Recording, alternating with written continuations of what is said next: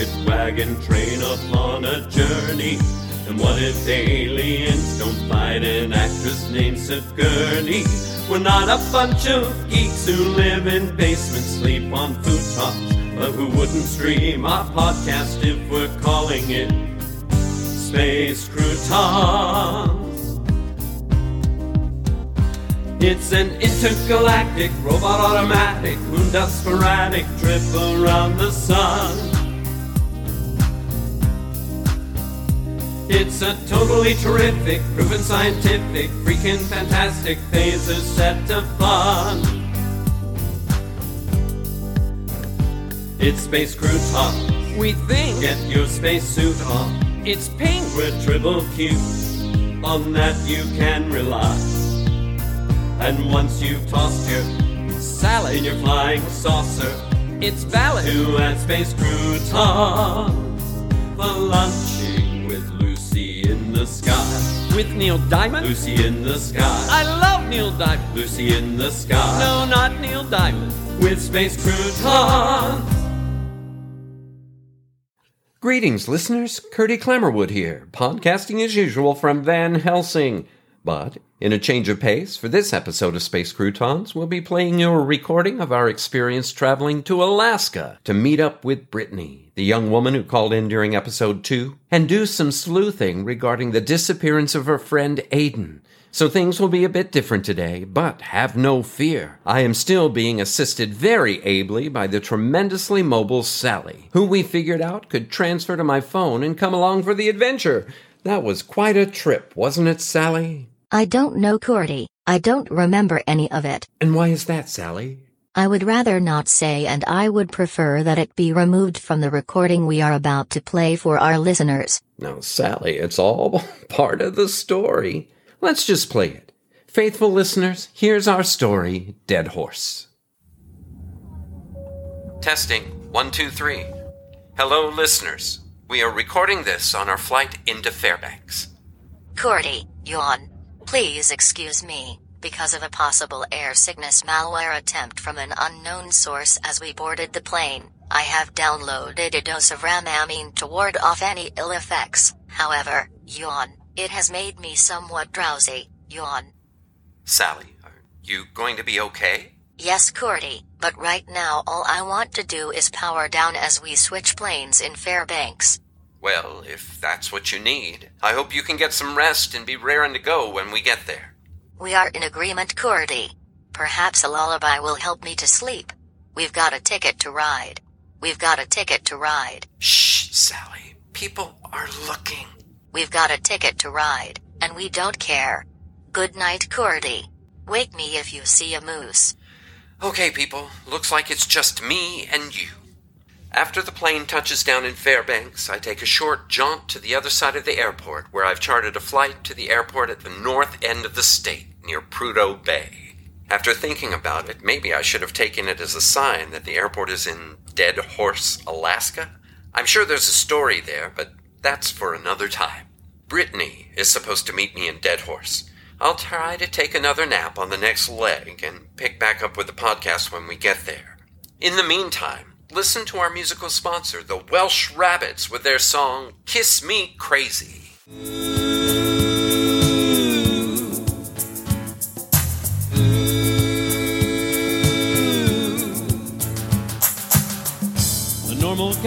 On a normal day. Work a normal job for normal pay. No time for love, yours truly wide. And then you hit me right between the eyes when you kiss me crazy. Drive me insane. Your sexy lips knock some nonsense right into my brain. Your warm caressing suits me fine. In your loving arms, I reach my heart as I lose my mind.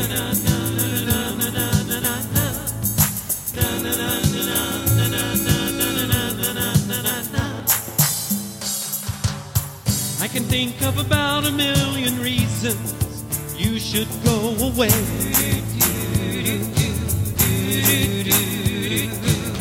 But when you're kissing me again, I'm begging you to stay. Hey, And we are back. Unlike Sally, naps for me were not forthcoming, as the scenery is breathtaking, and the conversation with the pilot was entertaining.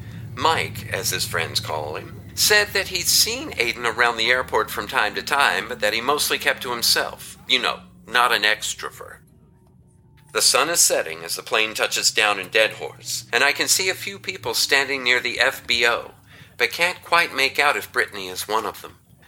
As I exit the aircraft, I grab my duffel and carefully pick my way toward the warmth of the FBO, dodging spots of ice here and there on the tarmac.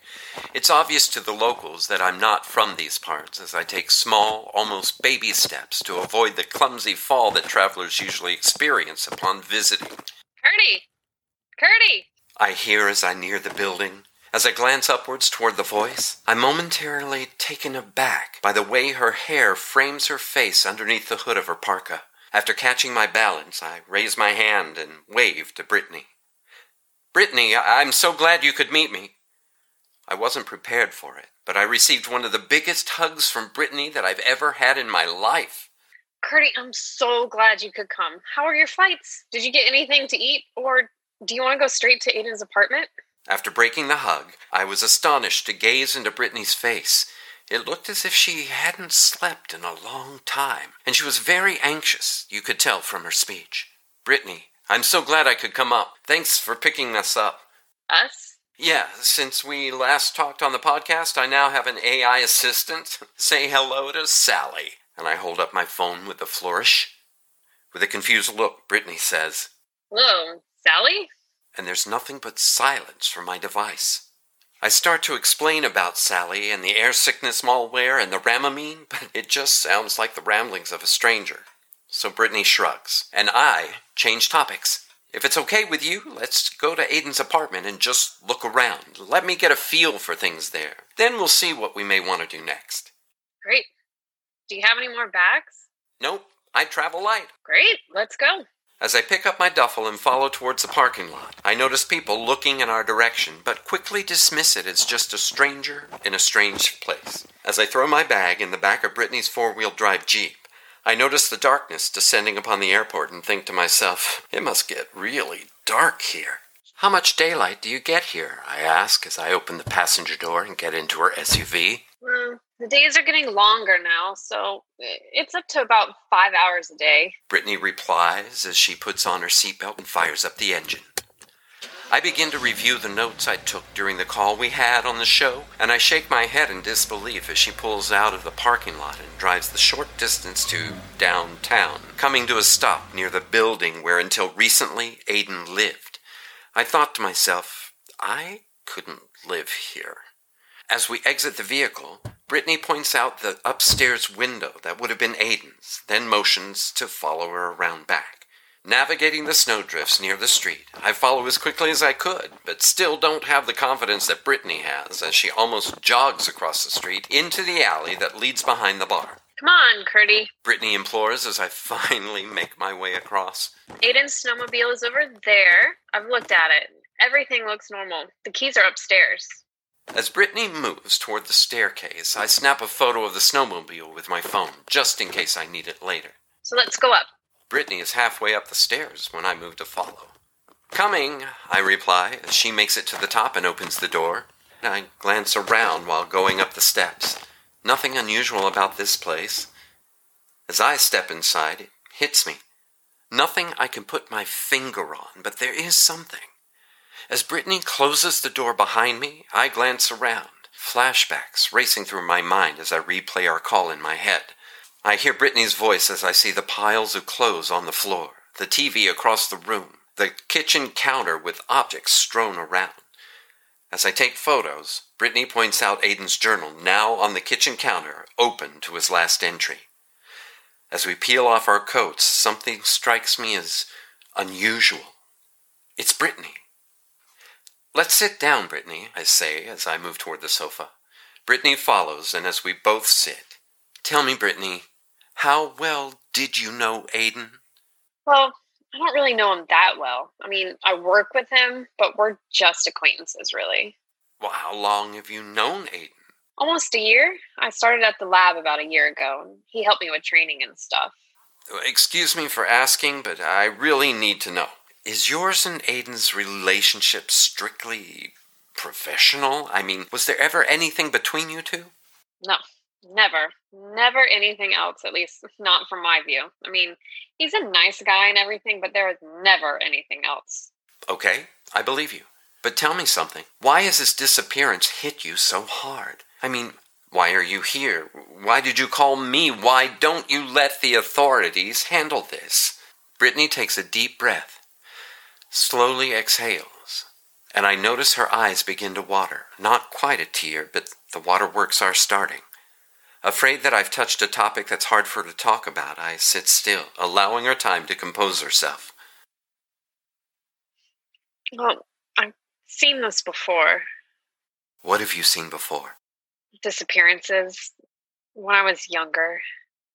What do you mean? When I was a young girl, my my brother and father disappeared. What do you mean disappeared? They just they vanished. You know, my mom and I looked everywhere and there was no trace. The police were called and they they couldn't help and basically they told us that if someone doesn't want to be found, there are ways to hide and you know, they would never run away. My brother was my best friend in the whole world. Did Aiden remind you of your brother? I think so. You know, at the very least, he had some of the same qualities, you know, the same inquisitive nature. Thinking to myself I should confirm Brittany's story, I ask, What are your family members' names, Brittany? Why do you need to know that? Just trying to get some background information, that's all. Okay. Um, my dad's name was James, but everybody called him Jimbo, and my mom's name is Glinda. A pause of a few seconds as Brittany takes another deep breath. And my, my brother's name was Joseph, but, you know, everyone calls him Joe. It was as if half the air had been sucked out of the room. I looked straight into Brittany's eyes and asked, What's your middle name, Brittany? Nicole, but, you know, my brother used to call me. Nikki. He called you Nikki. A chill ran over me, and what air was remaining in the room left instantaneously. How did you? Brittany, do you have any idea where your brother is now? No, Curdy. You know, my mom and I searched for my brother and, and for my dad for years, and we're never able to locate them. And it's as if, like, a large part of me has just been ripped out of my soul. Brittany's story was eerily familiar, and at the same time, it just didn't quite add up. But I know that she feels something, and that something may be able to help us find Aiden, and maybe, just maybe, connect the dots with her brother Joe. I made mental notes to dig further into her story. I knew she had much more to tell, but first I needed to get what I came here for clues to Aiden's whereabouts. I believe everything you've told me, Brittany, and I know that what you've gone through is real, and we should talk more about your experiences. But what else can you show me here? As Brittany hands me Aiden's journal, I flip through the pages, and she says, There's other journals too. You know, I haven't gone through them, but I noticed them in a box. Would you like to take them? I'm not sure if they'd be helpful or not. With that, Brittany rises and goes to Aiden's bedroom and returns with five more journals. A couple of them are worn, somewhat tattered, a clear sign of time passing since they were written. After that, we sat and talked about the call, the events of that day, and replayed each detail that we could remember.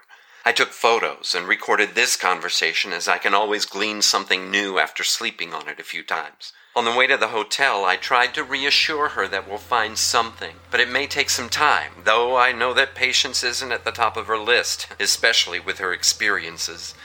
I need to dig through some of my notes back in the studio, but there's something eerily familiar about her story. As we part company at the hotel, I tell her, We'll find him. I know it.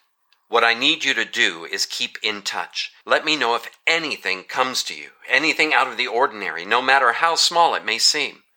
Brittany looks at me somewhat disappointed, as I'm sure she wanted to see instantaneous results. I'm sure she's flashing back to her childhood and her brother's disappearance, saying, I will, Curdy. I will. As I turn for the door, I'm stopped as Brittany calls out. Curdy? Turning back around, she asks, Do you believe me? As I look directly at her, I say, More than you know. And with that, she lets out a sigh of relief and turns back to her SUV. Before she gets in, I ask her, Brittany, one more thing. Sure. What do you need? Listen to my show. I think that out there somewhere, there's someone that can help us, and I need you to help me identify who that may be. I'll do that, Curdy. And I'll keep in touch, too. She comes back to me and gives me another one of those Brittany hugs, then gets into her SUV and drives away.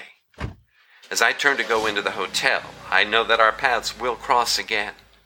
Overall, Brittany was a great help. I'm not sure how all this plays together, but something tells me it'll become crystal clear as the clues bubble up. After checking in and going up to my room, I did a little digging about Brittany, about Nikki, and Joe. I was able to get connected via the hotel Wi Fi to my secured server in the studio and started looking over my notes, particularly my notes related to my interview with Joe. As I reread the interview, I glanced through some photos that I took of Joe and a copy of one Joe had provided me of his family. You see, it's strange that Joe claims he and Nikki have been so close and still are. In fact, in this photo, the entire family is together Joe, Dad, Mom, and Nikki. Only the Nikki in this photo, though familiar, doesn't seem to be the same one I just left. The Nikki in the photo is different somehow. After staring at it for some time, it hits me. It's in her eyes. You know how photos sometimes turn the pupils red and you can Photoshop the red eyes out? Well, Nikki's eyes weren't reflecting the normal red that you'd see. Joe and Dad looked perfectly normal, wide smiles, innocent looks. When I looked closer, both Nikki and her mom's eyes were reflecting green. I turned out the light and spent my first restless night in Dead Horse. So, there you have it. And I don't think you came out too bad in it, Sally. What do you mean, Cordy? I slept through the whole thing. I never got to meet Brittany or get to ask her why. Oops, she did it again. Well, I think that's a different Brittany. And from now on, I promise we keep our feet on the ground. No more air sickness malware to deal with. I have to say, I kinda missed you, Sally. Ah, Aw, gee Cordy, now my monitor is misting up. My intelligence may be artificial, but I am experiencing what appear to be real emotions. I am not sure I like that. I better get back to analyzing the recording of our trip and connecting the dots to the previous interview with Joe. Good idea, Sally. And we had better sign off for now. As we roll the credits, please remember to stay strong, help each other, and that we are in this together. Thanks for listening, everybody, and keep peace in your heart until our next story time. What if planet Earth's a rocket wagon train upon a journey? And what if aliens don't fight an actress named Sigourney? We're not a bunch of geeks who live in basements, sleep on futongs, but who wouldn't stream our podcast if we're calling it Space Croutons. It's an intergalactic robot automatic moondust sporadic trip around the sun. It's a totally terrific, proven scientific, freaking fantastic phaser set to fun. It's Space Crouton. We think Get your spacesuit on. it's pink. We're triple cute. On that you can rely. And once you've tossed your salad in your flying saucer it's valid. to add space croutons for lunching with Lucy in Space Croutons is a work of original fiction. Similarities to persons, situations, or events, real or fictional, is coincidental and unintentional. Created and written by Jerry, Jace, John, Della, and Jeff Goodson. Episode 8 story by John. Original music and production by Jeff. Featuring the voice talents of Brittany and Jeff and Sally. Entire work copyright 2020 by Jeff, John, Jerry, Della, and Jace Goodson. This has been a Good Witch audio production.